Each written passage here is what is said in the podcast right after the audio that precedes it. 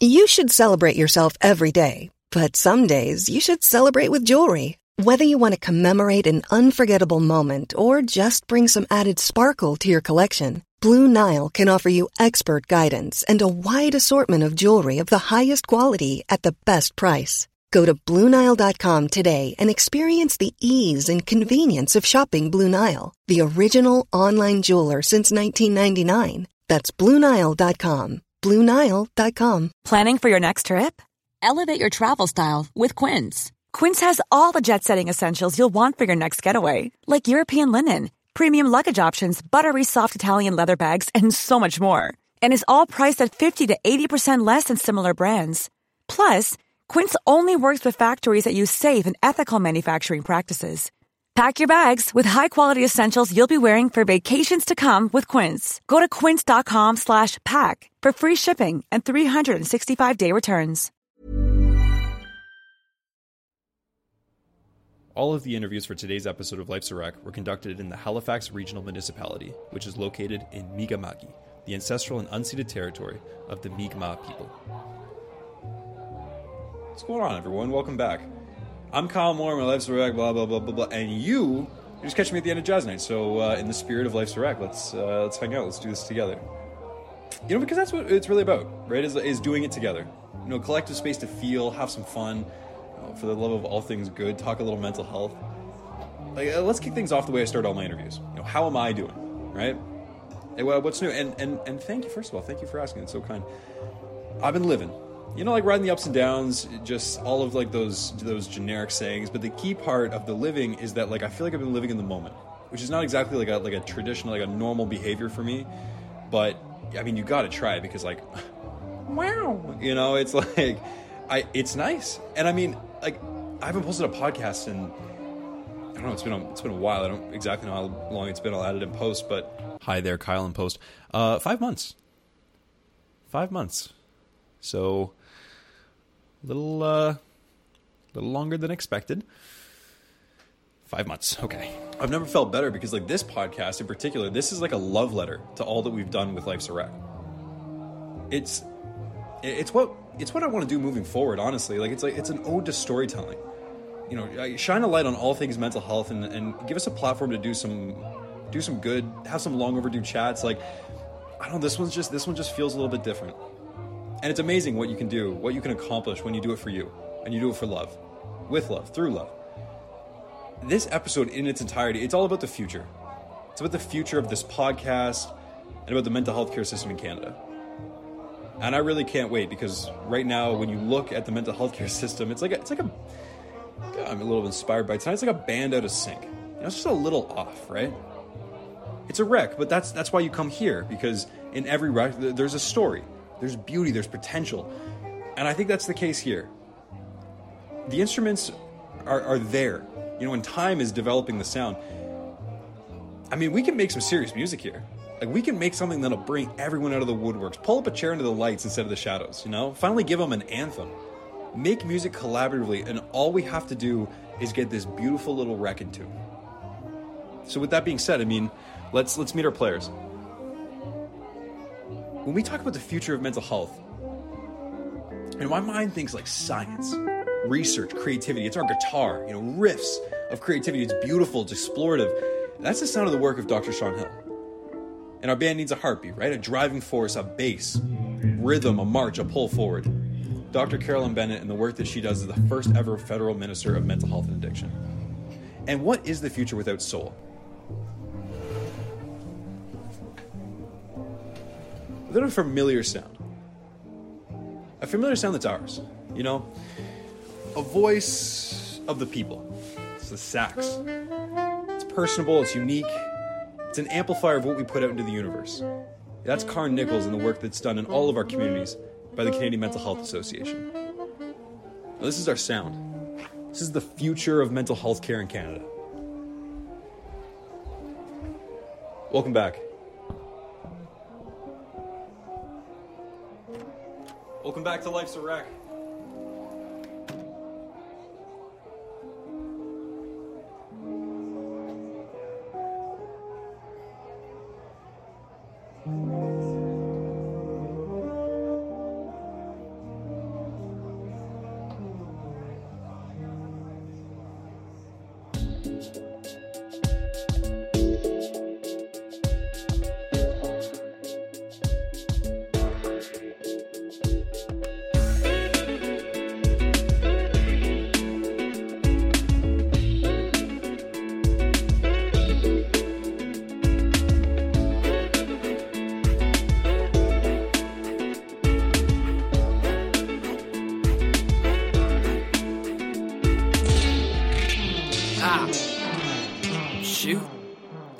Life's a Wreck.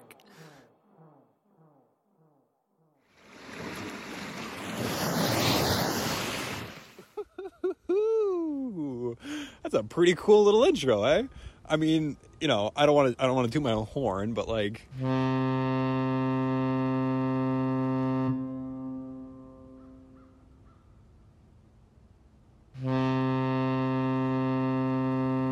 also got to give a huge shout out to Willem, Gabe, and Martin for the help with the jazz. I'm going to make sure that all of their socials are linked in the show description, but. Yeah, that was fun. That was a good one. Yeah, a little bit of a different vibe. And I guess, I mean, if you wanted to, we can ask the question of why, right? Like, why switch it up? You know, I loved what we're doing with Life's a Wreck, and I really wanted to keep everything going, but everything kind of shifted. So there was this one day, you know, I was covered in mud. I was hard at work landscaping, literally like I am today. I'm recording from a flower bed on my break, and I was inspired by an episode of my favorite podcast, Malcolm Gladwell's Revisionist History. If you haven't listened to it, I mean, you're missing out on some of the greatest, like, auditory storytelling that I've ever heard. Pushkin is just, they're fantastic what they do. And, you know, if you think that I'm out here sitting in a flower bed on my break trying to kiss some ass, okay, first of all, you're absolutely right. I'm a free agent. Pushkin, if you want to hit the line, just let me know. We can make something happen.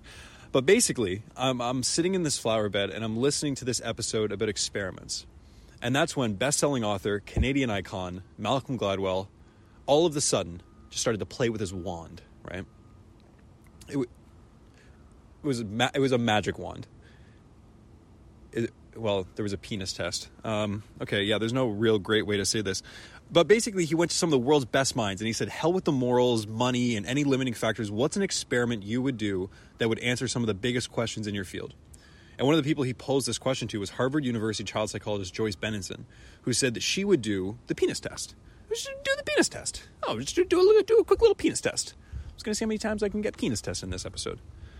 And I don't want everybody to start freaking out or thinking that this was some, you know, a sick little experiment. It was a lax, you know, kick your feet up kind of little procedure where she would basically take her magic wand and bippity-boppity-boop, she would cut off the penises of XY chromosome individuals at birth, attach them to XX chromosome individuals, with their parents being none the wiser. Then, as their parents raise them as their perceived gender, Dr. Benenson would examine how their behaviors and interests develop over the course of an entire adolescence.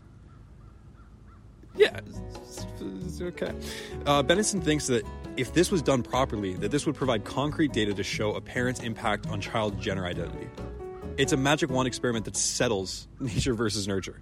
It's amazing. And so I was thinking about this and I was listening to this going like, and the way that it was all, you know, edited and just kind of presented was just absolutely beautiful. And I was like, you know, I'm listening to this. And I'm like, okay, well, what would this look like for mental health?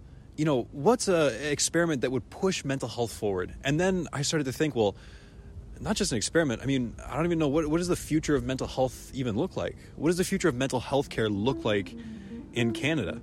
You know, what are the pillars? And what do I think of when I think of the future? You know, I think of three main pillars. I think of research, legislation, and then you and I. And so I figured we'd start with the research.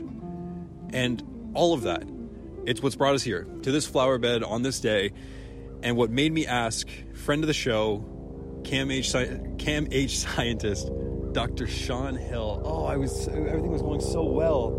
No, damn it. Shit. It's a plane. Friend of the show, CAMH scientist, and the scientific director at the Krembil Centre for Neuroinformatics, Dr. Sean Hill. What's your penis test? That's a fantastic question. You know, in a way, I think as we talked about the last time I was on your podcast, I mean, one of the core challenges is really understanding the ways in which specific circuitry in the brain is altered in the context of different mental health conditions. And we know that there's, you know, some changes in excitability. We know that there's changes in connectivity. We know that there's disruptions in the homeostasis of circuitry and rebalancing with sleep, for example, and it leads to sleep disturbances. But what we really can't do today, and I would love to be able to do, is to really systematically map out the excitability of the thalamocortical circuitry. Okay. And that would be something where you would be able to look at that in high resolution and over time, over the course of the lifespan, because we know that, for example, if a mental health condition starts with anxiety and maybe evolves into depression and evolves, you know, later in life, potentially into neurodegeneration, right? There's all these things happening within the brain that we simply don't know. Mm. And there are indications that, you know, some very core aspects of, you know, the brain energetics and the ability to maintain a balanced excitability, all of that is disrupted. And that's part of what leads to this neurodegeneration down the line. But we don't, because it doesn't cause obvious seizures, for example, we don't have any way to see it. And so part of the big problem in mental health is we sort of call it mental health and not neurology because we can't see it, because we can't do that brain scan that actually reveals, well, what is underlying that. So how does one go about making something like this happen? You know, actually seeing it. Because I don't know about you, but I'm imagining like monitors dissecting brains, bring the car battery in. Well, naturally. It's actually a very, very big challenge. Thus, the beauty of the magic wand. Exactly. That's why I was like, great, give me a magic wand. We could do this. But today we have TMS, transcranial magnetic stimulation, which, as you know, can be used for treatment, right? It can induce plasticity in brain circuitry, but it can also be used to map the brain. The problem is it's extremely coarse. So it's very granular at the spatial scale, and it's really not super precise. And so we need, you know, somehow a finer scale, more precise kind of probe, And there's lots of different techniques kind of being investigated, but we don't have anything.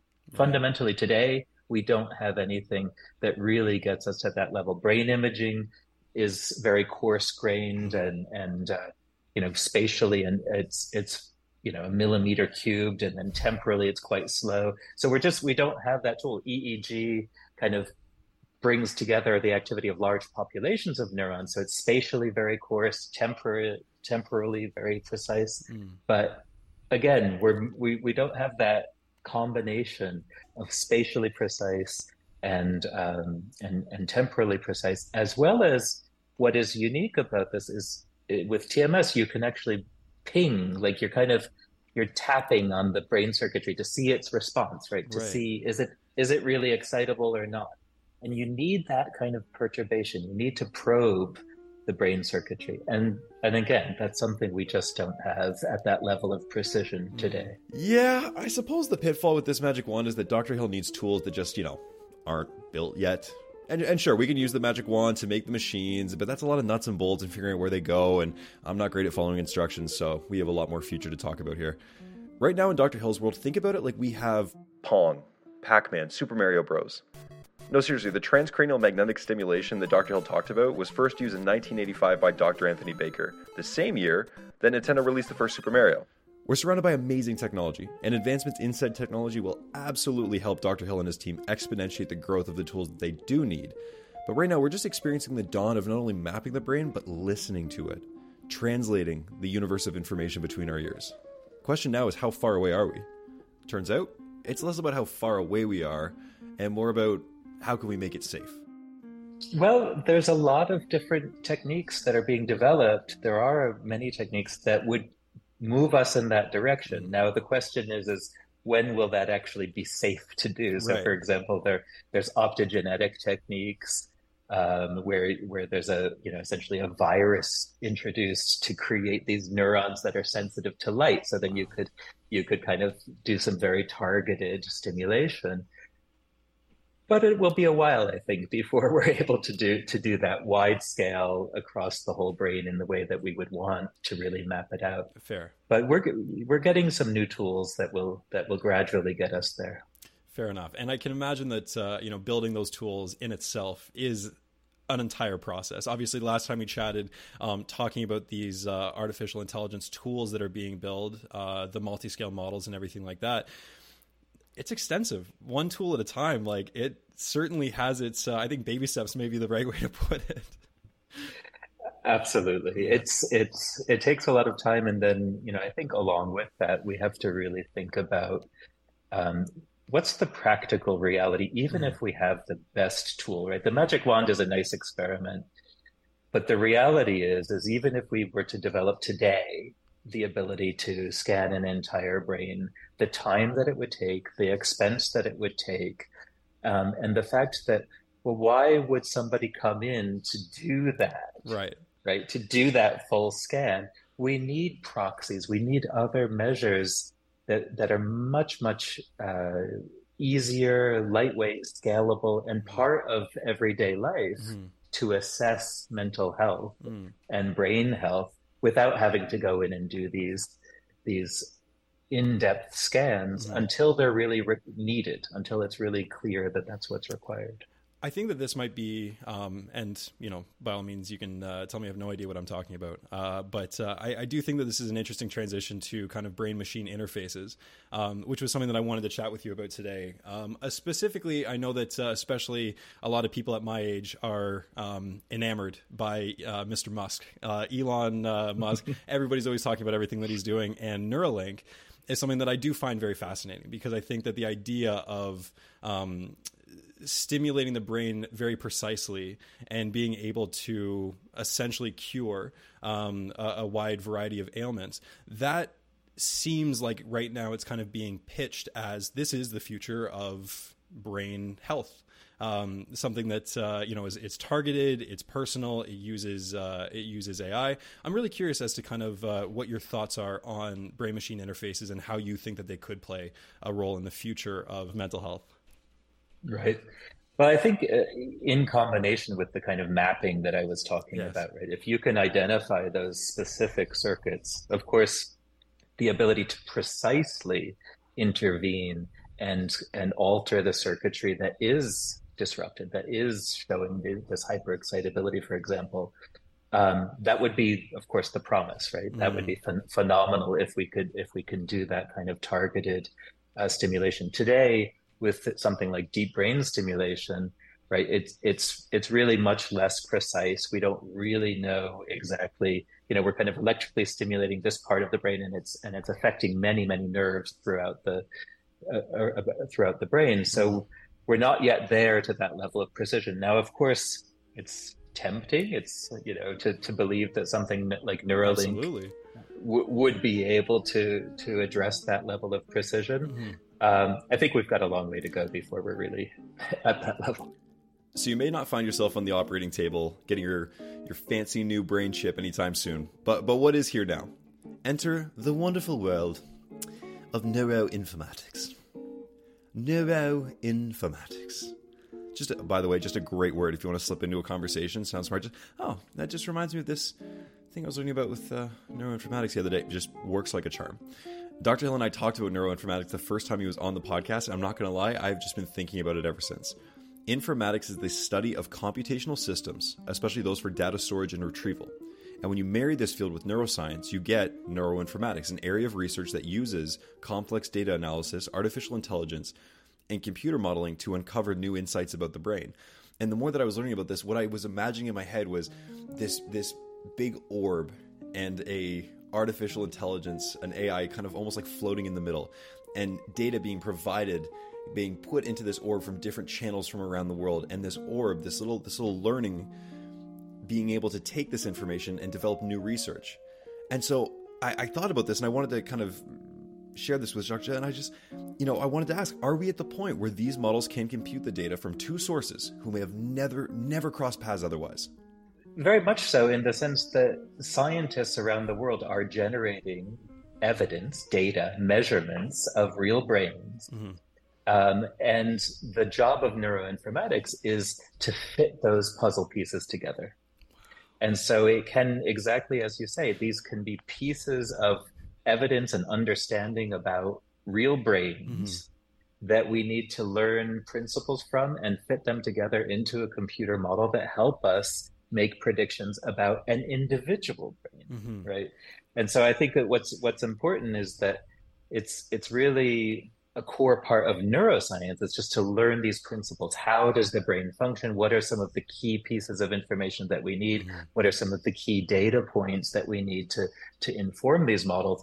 And then we want to apply it to individual level prediction. So there we need to know a lot more about the individual, about their social behavior, their sleeping behavior, this type of thing, in order to parameterize those models. It's good to dream big, but in the end, part of what you want to do is you want to dream big in the right direction. And that needs to be anchored. You want to be anchored in how do we actually ultimately make this transform patient care. So where is that immediate focus for you right now? Because I think that whole idea of taking the right step in the right direction, what is that right now for you?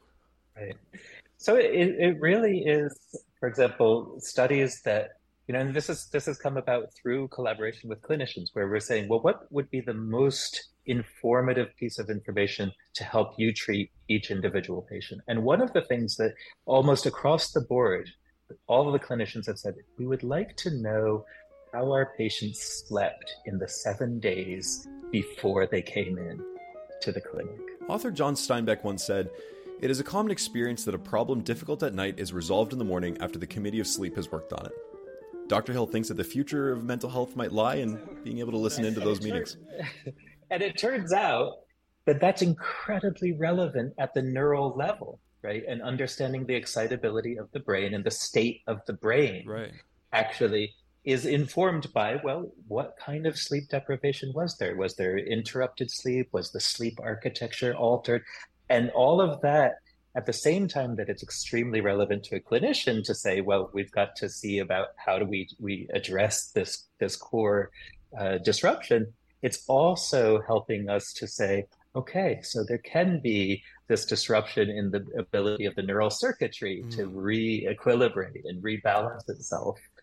So it's exciting. Absolutely. Are you able to, based on, I mean, I guess it would kind of be tough to predict, be like, oh, I bet you this person in 7 days is going to have to go into the doctor's office. So the idea of once they go in, are you able to backtrack and say, based on the patterns that we're seeing post going to we're kind of able to predict what it was like? Absolutely. I mean, we're building up this data bank of, you know, thousands and thousands of patient trajectories. And as we're accumulating additional sleep data, as well as their response to treatment, and as well as, of course, in the context of, you know, some disorders like bipolar, the sleep disruption can be a key indicator of a manic episode. Wow. And so it is predictive, right? To be able to, and you could potentially, we're not there yet, but we could potentially use that as an early warning system to say, you know what? Let's intervene now before this becomes a crisis, because we can see in the sleep patterns that this is headed towards, you know, a critical point. When we're having all of these conversations, and I know that we just kind of did touch on it, but when I had first like emailed you and I said, we are going to talk about the future of mental health, what was the first thing that popped into your mind? Because I think that like, it really does seem like you are building this future, like the idea of instant personalized care as a response to whether it's, you know, longer wait times or stigma that exists, whatever it may be, that's building the future, in my opinion. And that's as somebody who struggles with his mental health on occasion and thinks like, wow, how amazing would this be to have this thing that's basically just saying, hey man, notice that your heart rate's this, you know, you're not having these nutrition. Right. Boom. All of a sudden it's like, okay, I can tackle this right now. When you hear future of mental health, is that exactly where you go, or is there a few other things that pop into mind? Well, I think part of what we're learning is that we need a system that keeps evolving, right? That keeps, because I think what is mental health today and what the factors are that are disrupting mental health is going to continue to change. And so we need a system that is responsive to that, and that is responsive to changing needs in society and changing resource demands, right? As we know, you know, a pandemic sure can disrupt things. Oh, you'd think, right? Like, oh my God. And so we need to be responsive to that and understand, well, you know what, there's a different set of needs coming out with the fact that, you know, there have been a lot of children with disrupted social lives and other young people, right, mm-hmm. with disrupted social lives, disrupted interactions and disrupted sleep, possibly because of increased usage of these devices. And maybe there's a new, you know, future TikTok, which right. really interferes with sleep, right? I mean, I would think that the current TikTok probably also does very much interfere with sleep. It's pretty good at it. Exactly. It's already handling that pretty well. Exactly. But we need to be able to continue learning and adapting and developing new therapies and ways of managing mental health. Mm. And I think that's part of what I sort of learned very quickly, is that if we don't think about the solutions for treating mental health in the context of a system that is providing that care, and of how do we move the responsiveness of that system to before things become a crisis, right? And for me, that's really critical, because it's, you know, we've got to get it into the hands of every citizen that it's part and parcel of maintaining a healthy life, that here are some tools that can help you, here are some resources, so that we don't get to the point where, you know, where somebody's losing their job or they're having family crises because of a mental illness. Yeah. And right now that's really hard, and we've got to do better. A better system, eh? Huh.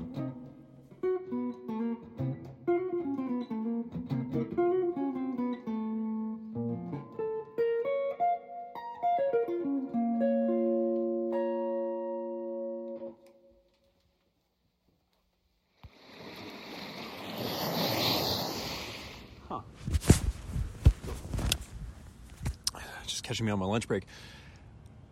That's amazing. So like, amongst the AI, brain mapping, light sensitive brain viruses, and neural implants, Dr. Hill emphasizes that the future of mental health care is preventative and personal. Doesn't that just have a ring? Preventative and personal. That's, you know, he recognizes that a system has to be developed that helps Canadians before those crisis moments. I agree. You know, I've seen firsthand how our mental health care system has failed not only the general populace, but those delivering the care, and changes need to be made. Are we moving towards a holistic system, though? Are we moving towards a system that is preventative and personal? Are we taking steps in that right direction? You know, when we're sick, feeling mentally unwell, we should be able to see a doctor, right? Well, you know, it's kind of the whole point. It's a bit tough, but if the system is sick, you know, where does it go?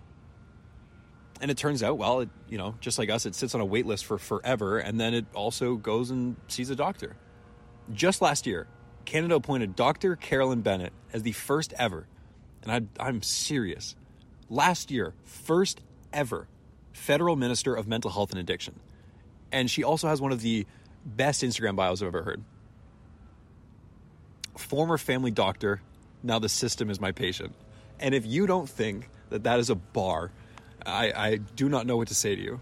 Dr. Bennett has been working in and advocating for Canadian healthcare for over 40 years combined, 20 as a family physician and the rest in various political standings. If anyone knows this system and knows where it needs to go, it's Dr. Carolyn Bennett. Is the creation of Dr. Bennett's new role a step in the right direction? Where does she see her future as she literally hands-on works to build it? I think it's about time we asked Dr. Bennett what took Parliament so long in creating the much-needed position that she occupies today. St. Stephen's, that's a lovely place. We went for supper there to the gastro pub there. Five Kings. Five Kings. Yes, no way.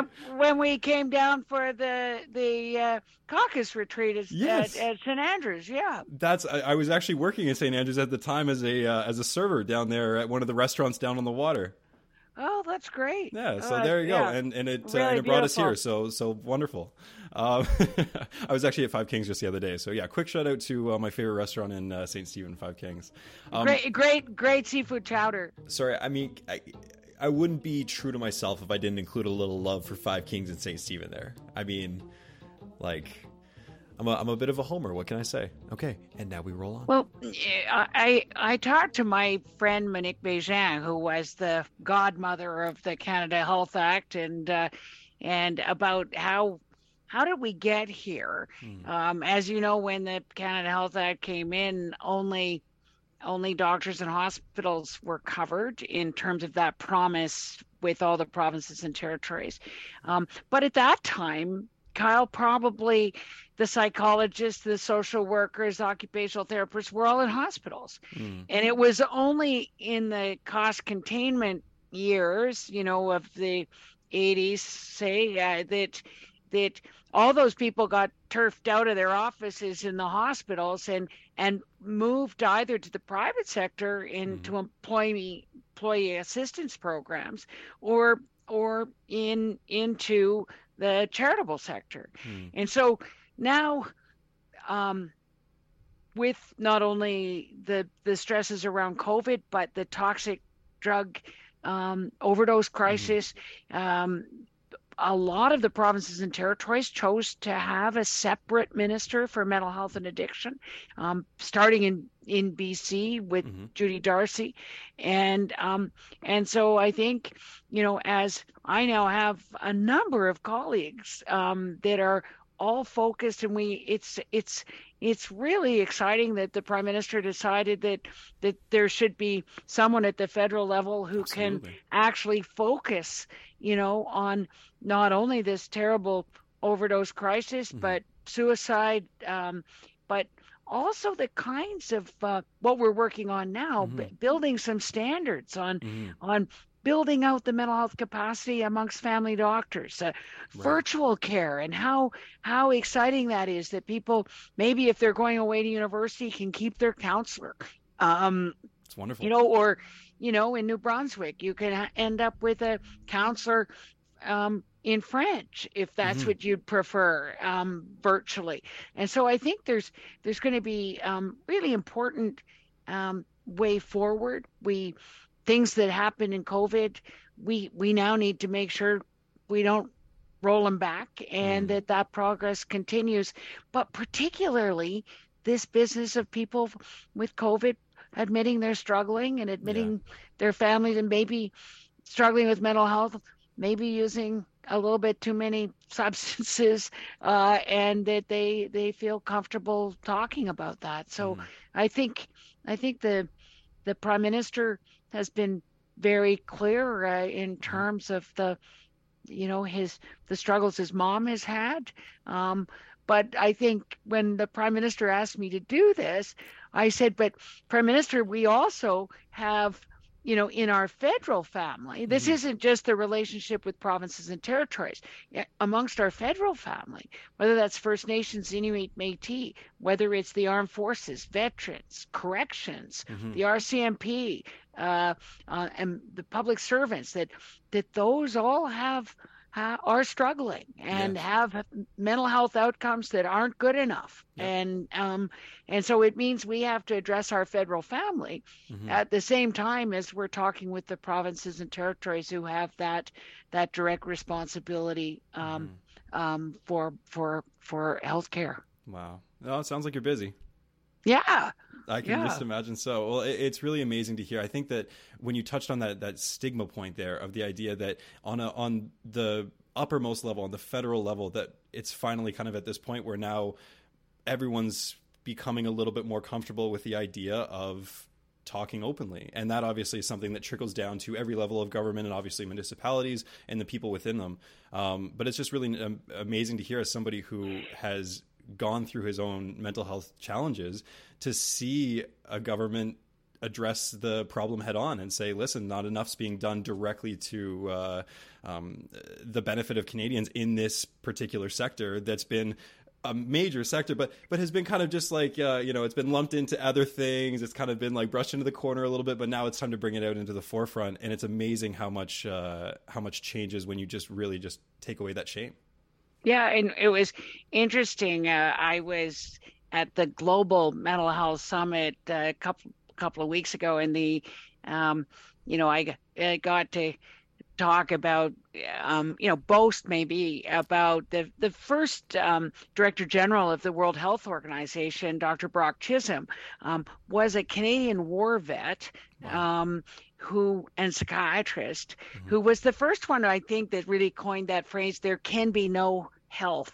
You know, without mm-hmm. mental health, there yeah. can be no true health. And I mm-hmm. think that that's what people are starting to understand, that we actually really do need to understand the holistic. It's like, there on that, knowing that the First Nations and the medicine mm-hmm. wheel, that keeping people well mentally, yes. physically, emotionally, spiritually, that not just waiting for people to get sick and trying to patch them up, which is the sort of more medical model, the way yes. I was trained in medical school. You wait for somebody to get sick.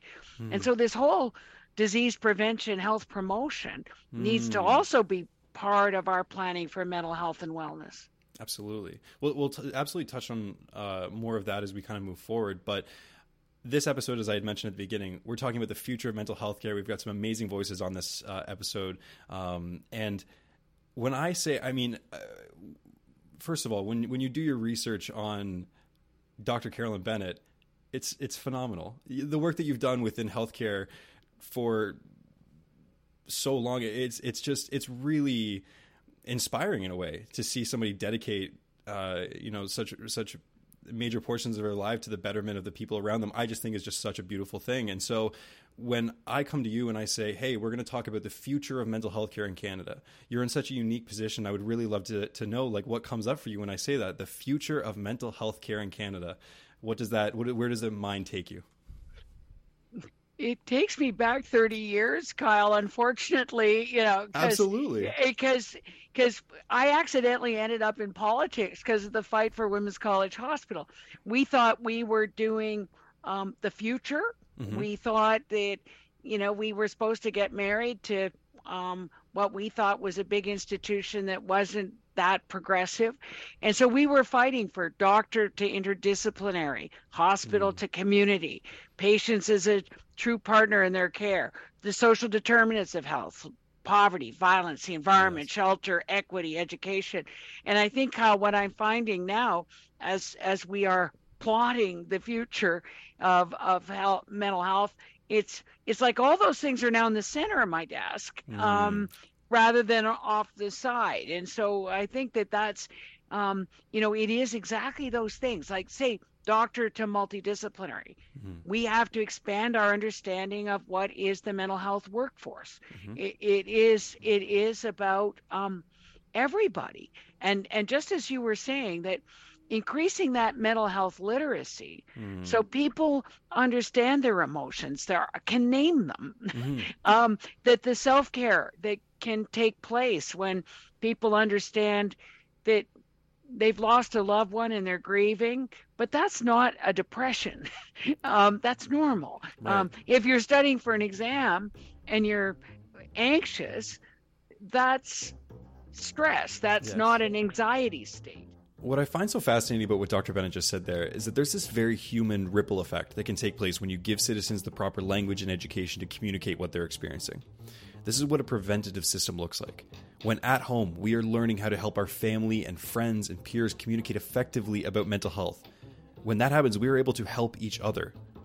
Our mental health care system is filled with individuals who weren't given the tools and language and support to recognize mental health challenges or patterns associated with mental illness in their early stages. And then just instead, they're just left to their own devices. And when unchecked, these symptoms can lead to an increase in things like self-medicating, addiction, and crisis moments. And now when forced into the system that we have already set up, you have to treat these symptoms with reactionary care.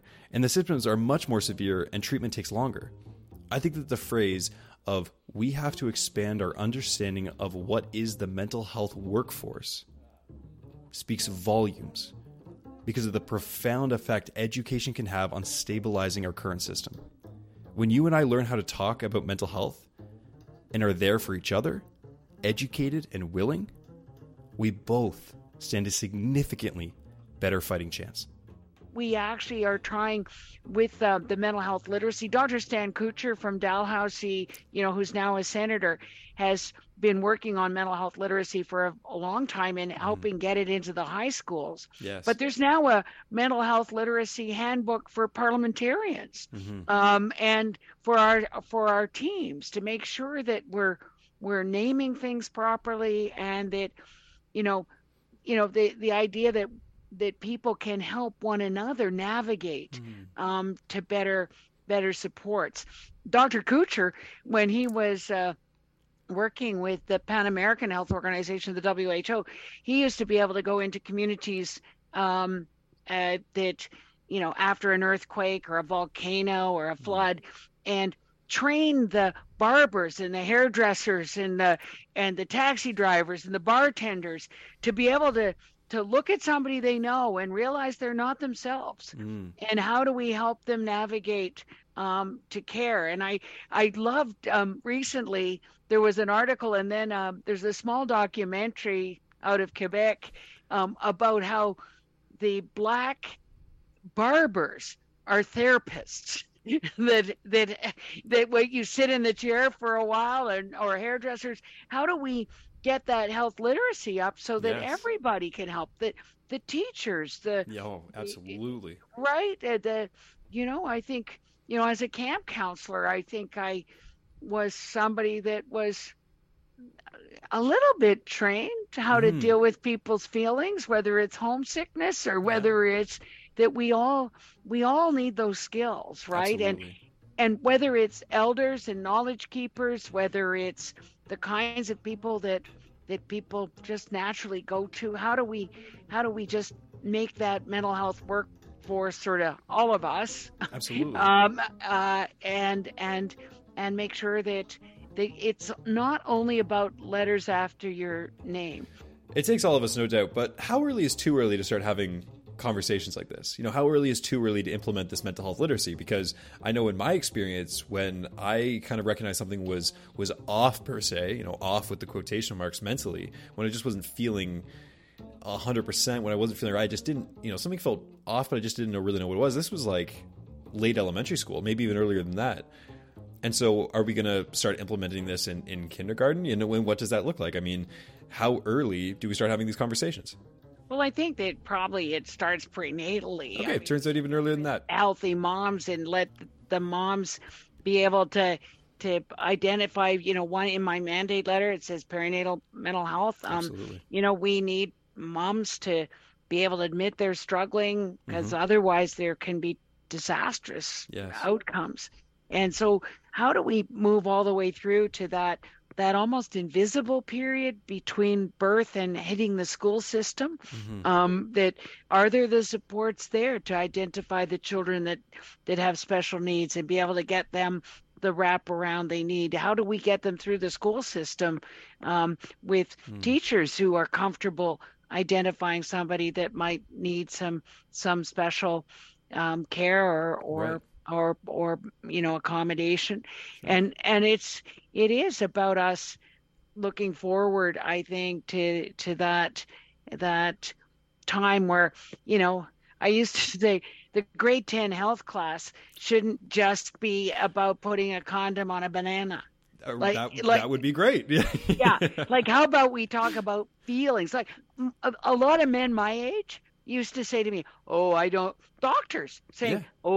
do feelings. And hey, you go, hey, I get it. Like but you've got MD after your name. You've got to do feelings. This is about people. Yeah, this is about people. I like that. I'm not saying I understand a Dr. Bennett because of my extensive medical background, which is obviously null. But I'm saying this as a man who's grown up in a culture that I've heard that line before. I don't do feelings. It's just...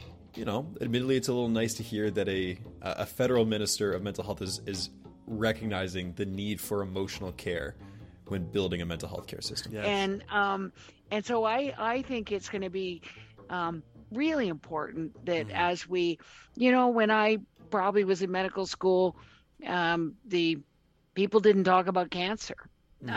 People... giggled in the House of Commons when somebody mentioned breast cancer.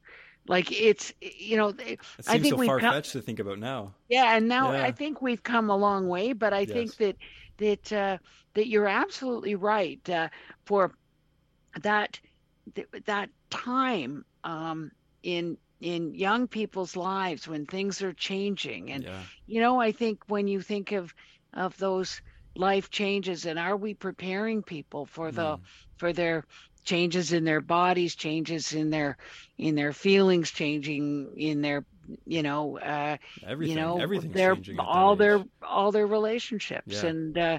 and helping them identify what's normal and what really, is not, mm-hmm. and how quickly we can get them the help. So what we say, and again, what I've been saying for 30 years probably, is we need the most appropriate care in the most appropriate place by the most appropriate provider at the most appropriate time. But the most appropriate place is now sometimes virtual, yes. right? Yeah, the absolutely. Most appropriate provider may not be, somebody with letters after their name. And it is about us really understanding really the holistic picture of mind, body, and soul. Right? Yes, absolutely. It does my soul a little bit of good to hear you say that, in your position. I also want to know, this is something that the idea of when you're building something that's so that in my, limited view would seem like it's something that would take so long to build. It's stepping stones, it's building blocks, and we have to do everything that we can in every moment we can to further that with, there's no necessary guarantee that another, upon a next election, that everything would be continued forward. I find that sometimes you can kind of see where people will want to say, well, that was done well, but now we want to do it our way. And the work that was done previously, now some areas might continue, but some areas may not. And so I guess between elections, how do we ensure that the work that's being done now continues to be stepped forward, and there's not that, 4 steps forward, okay, now 2 steps back, now 4 steps forward, now 2 steps back? Well, we don't want 4 steps forward, 5 back either, right? Exactly. So it's, but I think that the, like some of the things that, we had 10 years where harm reduction had been taken out of the drug policy. That we thought we'd move forward, and then it got rolled back. Mm-hmm. I think I've always believed, and whether that's public health or whether it's mental health and addictions or any aspect of public policy, you have to have Canadians with you. Yes.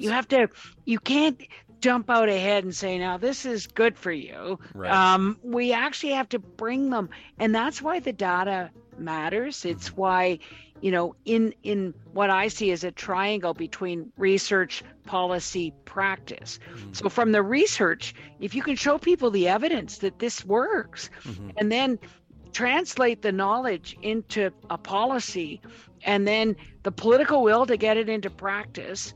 But then we've got to have the applied research coming back up to better questions, so that we can actually continue to measure that it's working. You have to embed all of that in the engagement of citizens to show them that we can move this far more quickly, absolutely, in the right direction, if they're sort of pulling what we need to push. And I think that if we had really good evidence, if we put iodine in the salt, that we could prevent thyroid disease, and governments weren't doing it, that citizens would say, how come I don't have iodine in my salt? Yeah. No, and so that's the way I feel about mental health, that we've got to get that information and the evidence out, so citizens are pulling good public policy.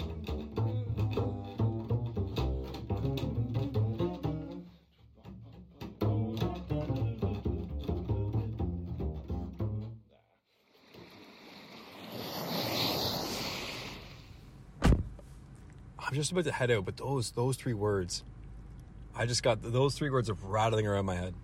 Research, policy, practice. Research, policy, practice. Those words just stick. Granted, I think I heard something, somewhat similar earlier in the episode, but that's the podcast, right? Like Dr. Hill, Dr. Bennett, Karn Nichols, it's the 3 pillars of our future system. That's a testament. Yeah. That is a testament to putting your feet in the right direction before you take that first step. The system is new. Like, people a hell of a lot, a ton smarter than your boy have been looking at this system for a while, but I believe that right now that we've got good people trying their best to help people. And that is a system that I can believe in. And every day that we figure out what works and what doesn't, but it's still new.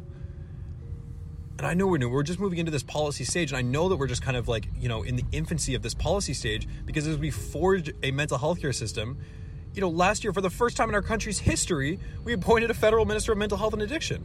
That is the toddlership of policy. You know, we are right there. That's a step. That is a step. You know, what Dr. Bennett is doing, when you look at the timeline of mental health care, that is a timestamp. That is a fixture in the history of mental health care in this country. And then there's the part that we play. There's that last step, practice. No, we're talking about practice. We ain't talking about the game. We're talking about practice, man. You know, practice is a lot of things, right? Like practice in a system sense, you know, you're making your voice known to local members of parliament. You're voting for people who want to continue to build a mental health care system, bringing some fire to the Stone Ages. You know, like, but then there's also the role that we play in our homes and in our lives that are the reason that that system is there. You know, it's how we treat ourselves, talk about mental health, how we support one another, be there for the community, how we talk to our children about mental health, how we teach our children about mental health, how we heal from our trauma so that they don't become somebody else's. You know, we handle a turbulent life and the stresses that come with it, how sometimes we put our fucking knuckles in the dirt and we just keep going. And I love that saying that if you want to change the world, you got to change yours. If you want to change this world, start by changing yours. So how do we do our part? How do we go about that change? How do we do our part in maintaining a mentally healthy community? And what role does the Canadian Mental Health Association play in that community of mental wellness? Well, you came to the right place. Let's find out. I'd like to introduce you to the Executive Director of CMHA Nova Scotia, Karn Nichols, with a simple question, just to give us a framework to build on. What is CMHA?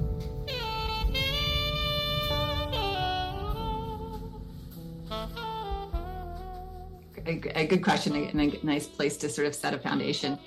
So CMHA is, as I said, part of a federation. We've got national, we're division. And so the things we tend to work with, although we do specific programming, but the things we tend to work with are more pan-provincially related.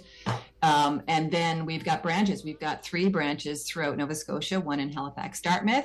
We've got one in Truro, Colchester, and then we have one in Southwest Nova. And basically we run, we have the same kind of mission and vision. You know, our mission is really to ensure that all people in Nova Scotia experience good mental health and well-being, right, at its very core. And then our vision really is about, you know, mental health being a universal, human right. Mm-hmm. And so we work within that sort of framework, and we serve at the grassroots level. The branches have programming that talk a lot about, they're sort of tied to being part of society, social mm-hmm. wellness programs. And it really depends on the market where they're situated as to what kinds of programs they have. And they serve the local communities very, very well. So, you know, which is fantastic. Yeah. And that's the whole point, right? So, and then for us, we've got a number of programs throughout the communities that sort of layer over that. And so there's sort of three things that we're focused on at the provincial level, which is educate. And I'll talk a little bit more about that in a bit. Absolutely. Navigate, which we've talked about already, which is just, every week, today I've had at least two calls where people have said, I need some treatment for this. Can you advise me how I would get access to that? And then supporting folks on their journey that way. And then advocate. And that's the other piece we could talk about later, perhaps. And that really is, talking about the things that are important to Nova Scotians and trying to really be a partner with the government in allowing those to happen or creating awareness around them as well. So, but in terms of the programs that we offer, we have a couple of different things that are going on. One of our core programming is really around education and training, as I said.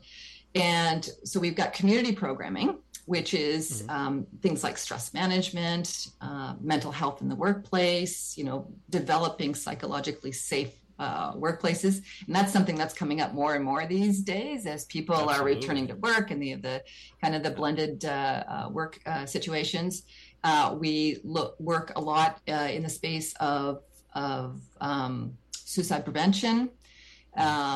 We do assist training. We do a training called Resilient Minds, which is for firefighters. We've got a program called Changing Minds, which is what I would call mental health literacy, which I think everyone should take. You know, if I didn't know any better, I'd start to think that there was a bit of a theme going on here. It's so funny. Wow. And a few other programs, but the other initiative that we started this year that we're super, super proud of and really pumped about is called Thrive Learning Center for Mental Wellness and Wellbeing. And that is basically a school we can all go to learn about our own mental health and wellness. And it's free. It's free. So that's the beauty of it. It was... It's not our idea. There is a movement called Recovery College, which is based out of England. And essentially, it's a model that allows community members who have lived experience to design the programming that will be delivered to those in community as well. It's super powerful. And so we've just started that up in January, sort of a soft launch in January and just sort of getting the momentum going now. So we have an advisory board made up with folks with lived experience who will advise on the types of programming that we need.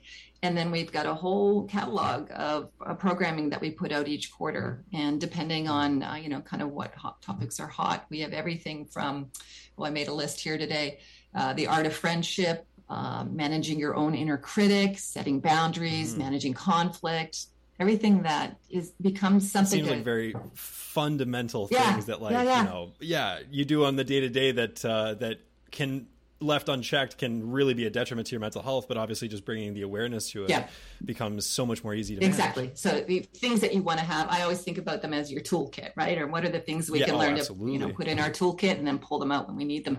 And it is fundamental,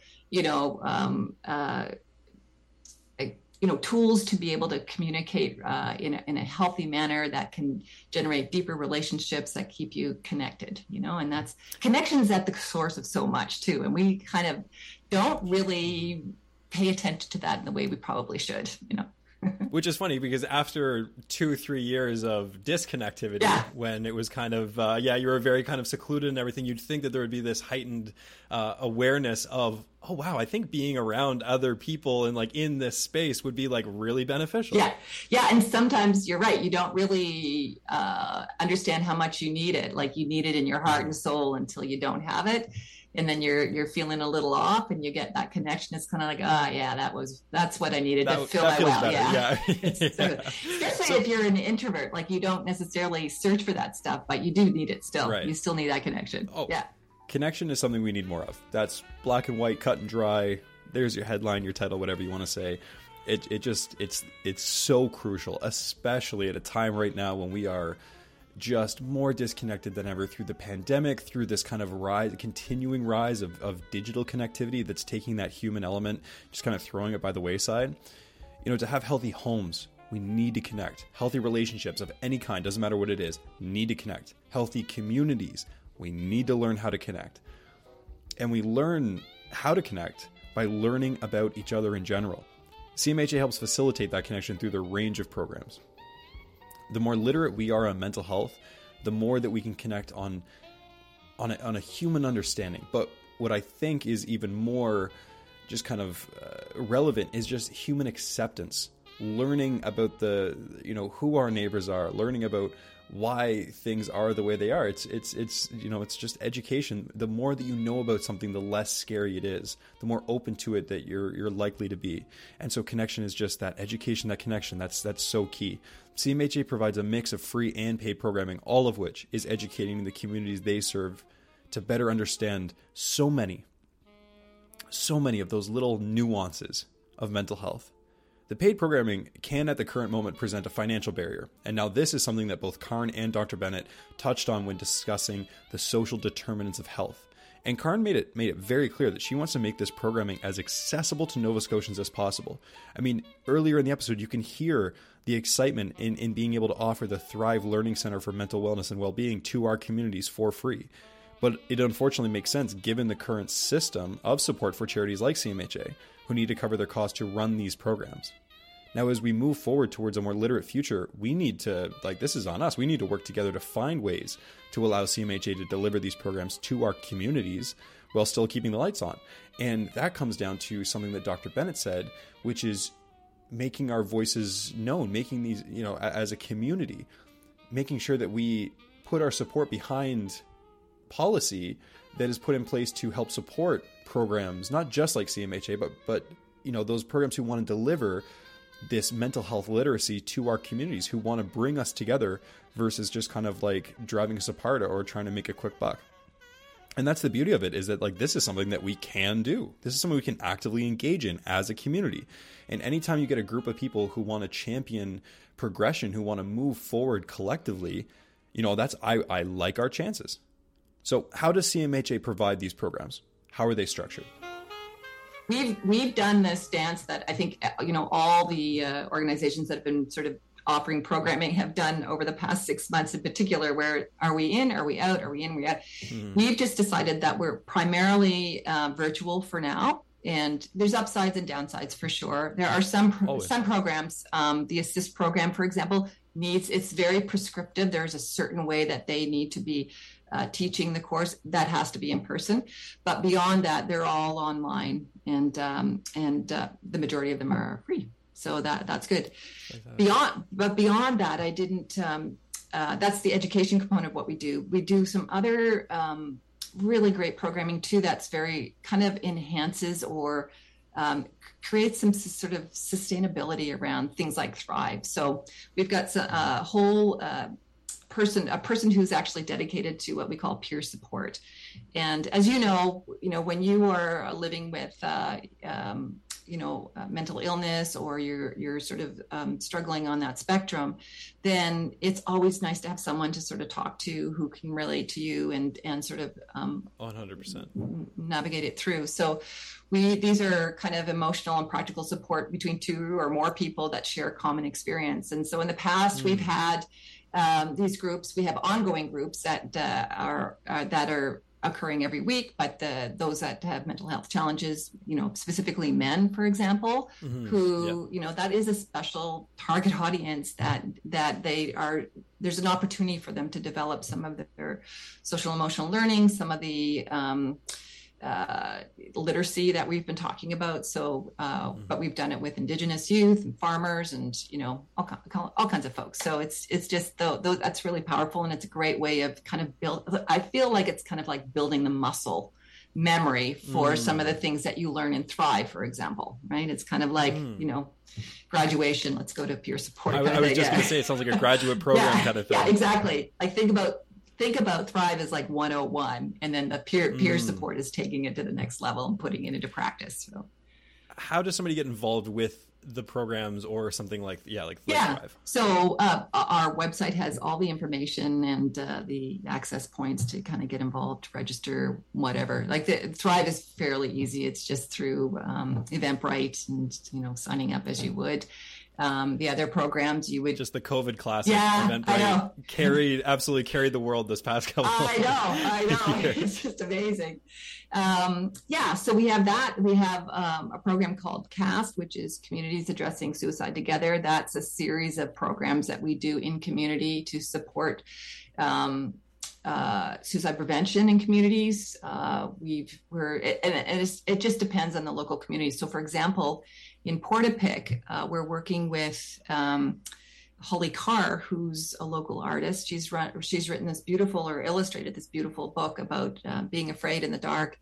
And we're creating story trails. And so there's evidence around, building story trails and education around these sorts of things that allow our communities to build resilience, which is really a big part of what we do. It's building capacity and resilience across the province. So.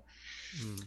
In terms of actually in Nova Scotia right now, this is just as we've been talking, I've been kind of thinking about how having this community-based approach I think it's so amazing and it's so interesting. What are the issues that you're finding right now specifically in Nova Scotia compared to maybe some other parts of Canada? I think I can't speak. Well, I can in some ways because we do stay connected to our brothers and sisters across the Federation. I would say many things are quite similar, and that's sort of the as we are emerging from COVID, and it's sort of the what's left in the rubble, and there's a lot of they often talk about the tsunami which will come after COVID as people sort of emerge and realize that there's a lot that they've lost, and they have to sort of process a lot of those things. Yeah. And so it's interesting because I'll share a little story. I think as we're talking about building community capacity and working, more fully with government, we're exploring, along with the Office of Addictions and Mental Health, a program that one of the minister, actually, Minister Comer, actually grabbed this article from Maclean's magazine, and it was about how the CMHA in Newfoundland 30 years ago came together with some funding from federal funding to develop this wonderful program for those that were suffering from displacement from the COD moratorium. And so that's before your time, but not before my time. But essentially 30 years ago, they basically shut down the fishery, which was, the lifeline for so many communities. Like 100,000 people were displaced in Newfoundland. Wow. And they were forced to move out of their communities. They were, left without identity because their jobs were lost. And so CMHA got this funding, and they put together this very, very simple program, which was essentially training social workers to go into these communities and train community leaders, like not formal community leaders, like the postmistress, the church leaders, the Rotary leaders, right? To be able to train in this sort of, the program was called self-help or something like that. It was kind of not a great name, but essentially. Yeah, the marketing team just took a couple of days off. Exactly. But what it did was it gave people the tools to be able to be supportive with each other in community during these really tough times, how to have conversations, how to be an active listener. Like we're not taught that stuff in school, right? We just sort of pick it up. Some of us are better at it than others. And so if we can, spread that goodness out into community and really build those roots deep and broad, then our communities will be healthier. And it's such a simple and elegant way of addressing it. And I do think there's opportunity throughout our province to do very similar things that are absolutely, it's not complicated. It's not rocket science. No. It's just about human to human connection. And, listening, I think that's the other thing about COVID is that we've turned to these things, these phones to become our source of everything. And what gets missed is often that connection. And I think that's what we have to start reinforcing again and giving people the tools how to do that, Yeah. And I think that just speaks so much to like the soul of the Maritimes in terms of like that community, that connection that's seemingly starting to kind of be lost a little bit. But, I came from a community of 5,000 people. I know for a fact that in that community, the postmen or the principals of the schools or any of those kind of people have such significant social pull. And then as soon as you get the bug in one year, you have an entire community. And I, as you said, it's back to basics. We're talking all about the future of mental health in this episode, but it doesn't take, 5G and a brain chip. It just takes talking. It's that complete chain of human connection, which I just think is lovely. There's a real irony there. Don't you think? Yeah. I very much do. So what can we do then? Karn gives me hope that there are people in our communities who see the importance in all of us. And that's amazing. But what I find so fascinating is the fact that in that story that Karn just told, the soul of that story, the theme, it's an echo of what Dr. Bennett was saying earlier, that we need to broaden our horizons. We need to broaden our idea of what it means to be a mental health care provider, a mental health care worker. It shouldn't just be the determining factor is the letters that come after your names. There is a responsibility that we each have to be able to provide a certain level of care to ourselves and to those, directly around us, to our communities, to our friends, to our families. And it's so fascinating because it's not like that. It's not like Karn and Dr. Bennett had an opportunity to sit down and for a cup of joe and compare notes and say, hey, let's get on the same page before we both go get interviewed by, some random guy from Halifax. You know, these are two people who are at differing levels of our current mental health care system who they share this core value of the importance of the individual and education and literacy. And it's just really amazing to see that, for a band that I thought was so out of sync, that there are some really strong drum beats that they share, that there are some really strong tones that just sync up so perfectly. And it just gives me, frankly, a little bit of hope. So we're here now. And how about first steps? What's an actionable piece of advice that Karn would give to all of us? Well, turns out we got to go break out the old record player again. There's no one could be so sad. Again, it comes back to basics. I'm starting to sound like a broken record, but I think, if anything, it's powerful that it's just continuing to go back to what's always been the case. Yeah, isn't that true? I think what came out of our research for our strategic plan was that there was a real opportunity with school-aged kids, for example, to develop social emotional learning around literacy, if I'm feeling something inside, how do I describe that? And because if you grow up and you don't have the ability to express something, it just manifests itself in so many negative ways. No. Yeah. Yeah. You end up starting a podcast about it.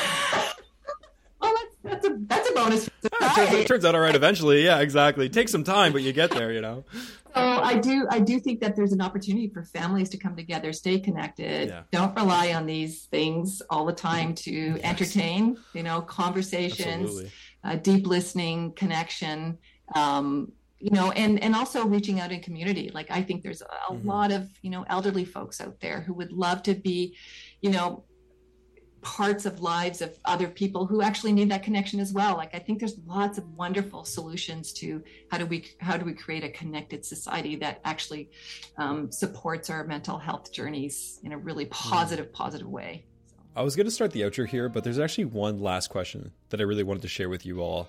And it's my favorite question. It's my favorite question that I ask on any podcast. It's why. You can ask it to anyone about anything. It's the universal question. Why? So I asked Karn, why? Why does she do what she does? Why get involved? Why care? Why mental health? Why CMHA? Just why? Two reasons, I think. One would be that, as I said, I think, mental health is something that impacts us all. It's something I thought a lot about, throughout all my entire career. And I always, thought that I was the only one who had these thoughts about, I'm not feeling, like I'm like everyone else, that I've got these issues going on, but it turns out that actually everyone does. And so it's kind of it's nice to be in a position where I can sort of create a platform to have these conversations and kind of, take the mask off and demystify it all, right? Because it's super liberating, right? At the end of the day, right? And the other one is that the people I work with are like amazing. Like, the thing is that in working in mental health, a lot of the folks that are attracted to work here have lived experience, and I've learned so much about humanity and humility through that. You don't necessarily get in other sectors in the same way. It's all there, I know, in everywhere, but it's like full on. And I am so moved every day by the quality of people that I work with that come to work with their hearts and their souls, wanting to really make a difference in this world. And I'm just so privileged to be part of it all. So that's why. Good people trying to bring about good for their communities. That is a structure, that is a system, that is a model that I will always believe in.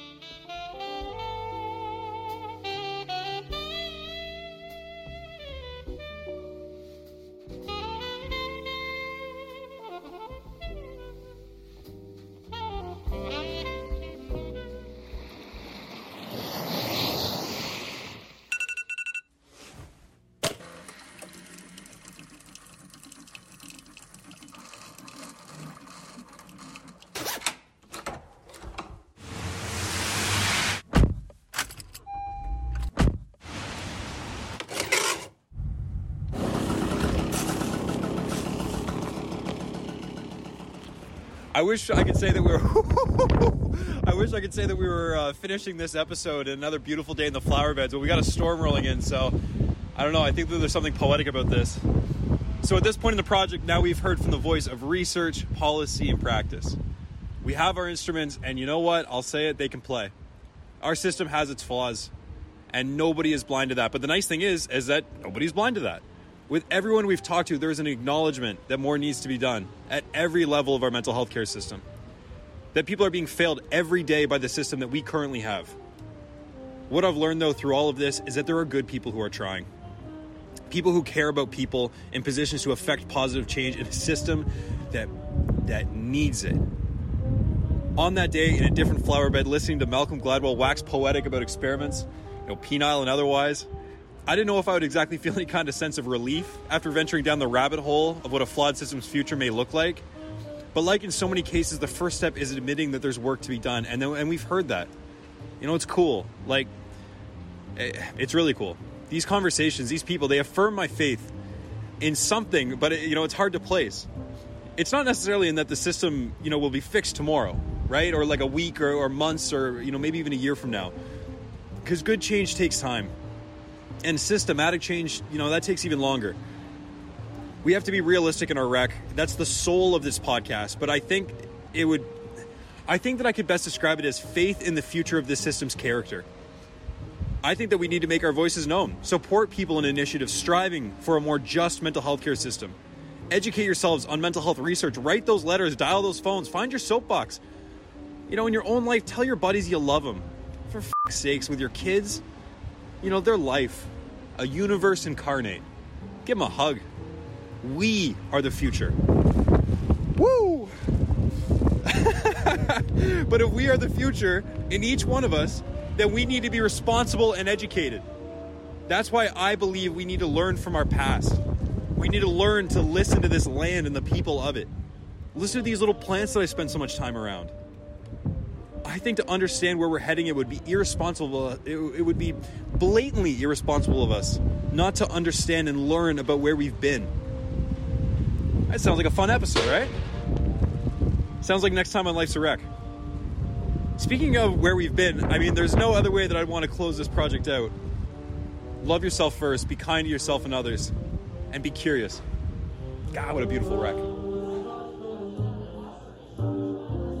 Let's get it started. Let's start this journey together. I don't really know where this is going. It's kind of the fun part. So as we go, hopefully this will be a great place for you to start your physical wellness and mental health journey. And I look forward to doing it together. So this has been episode 1. God, I know life's a wreck, but that was the podcast.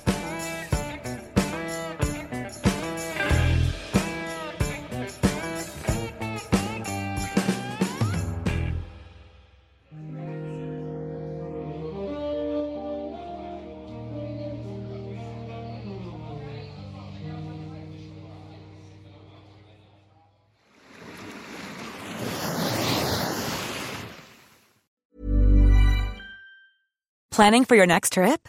Elevate your travel style with Quince. Quince has all the jet-setting essentials you'll want for your next getaway, like European linen, premium luggage options, buttery soft Italian leather bags, and so much more. And is all priced at 50 to 80% less than similar brands.